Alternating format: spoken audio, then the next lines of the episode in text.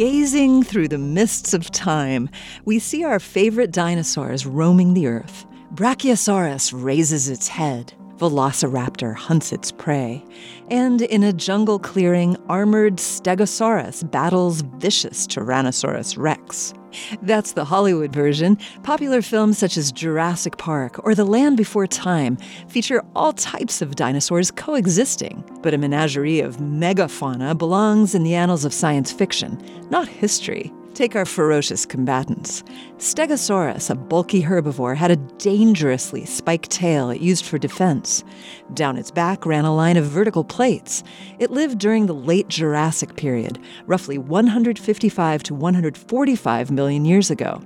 Meanwhile, T Rex stood tall on two legs, a terrifying carnivore with a nasty and powerful bite. This king of dinosaurs lived in the late Cretaceous period, around 68 to 66 million years ago. The fight between them would have been epic.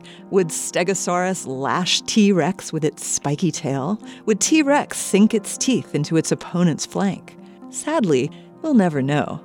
A bit of subtraction shows us that these two dinosaurs lived nearly 80 million years apart.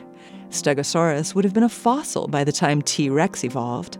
And since Tyrannosaurus lived 66 million years ago, that means Stegosaurus and Tyrannosaurus lived further apart from each other in time than Tyrannosaurus lived from us. It's hard for us to wrap our heads around so many years. Paleontology, however, reveals the secrets of the ancient past. Through it, we learn the true stories of mighty creatures that came long before us. This moment of science comes from Indiana University. I'm Yael Ksander.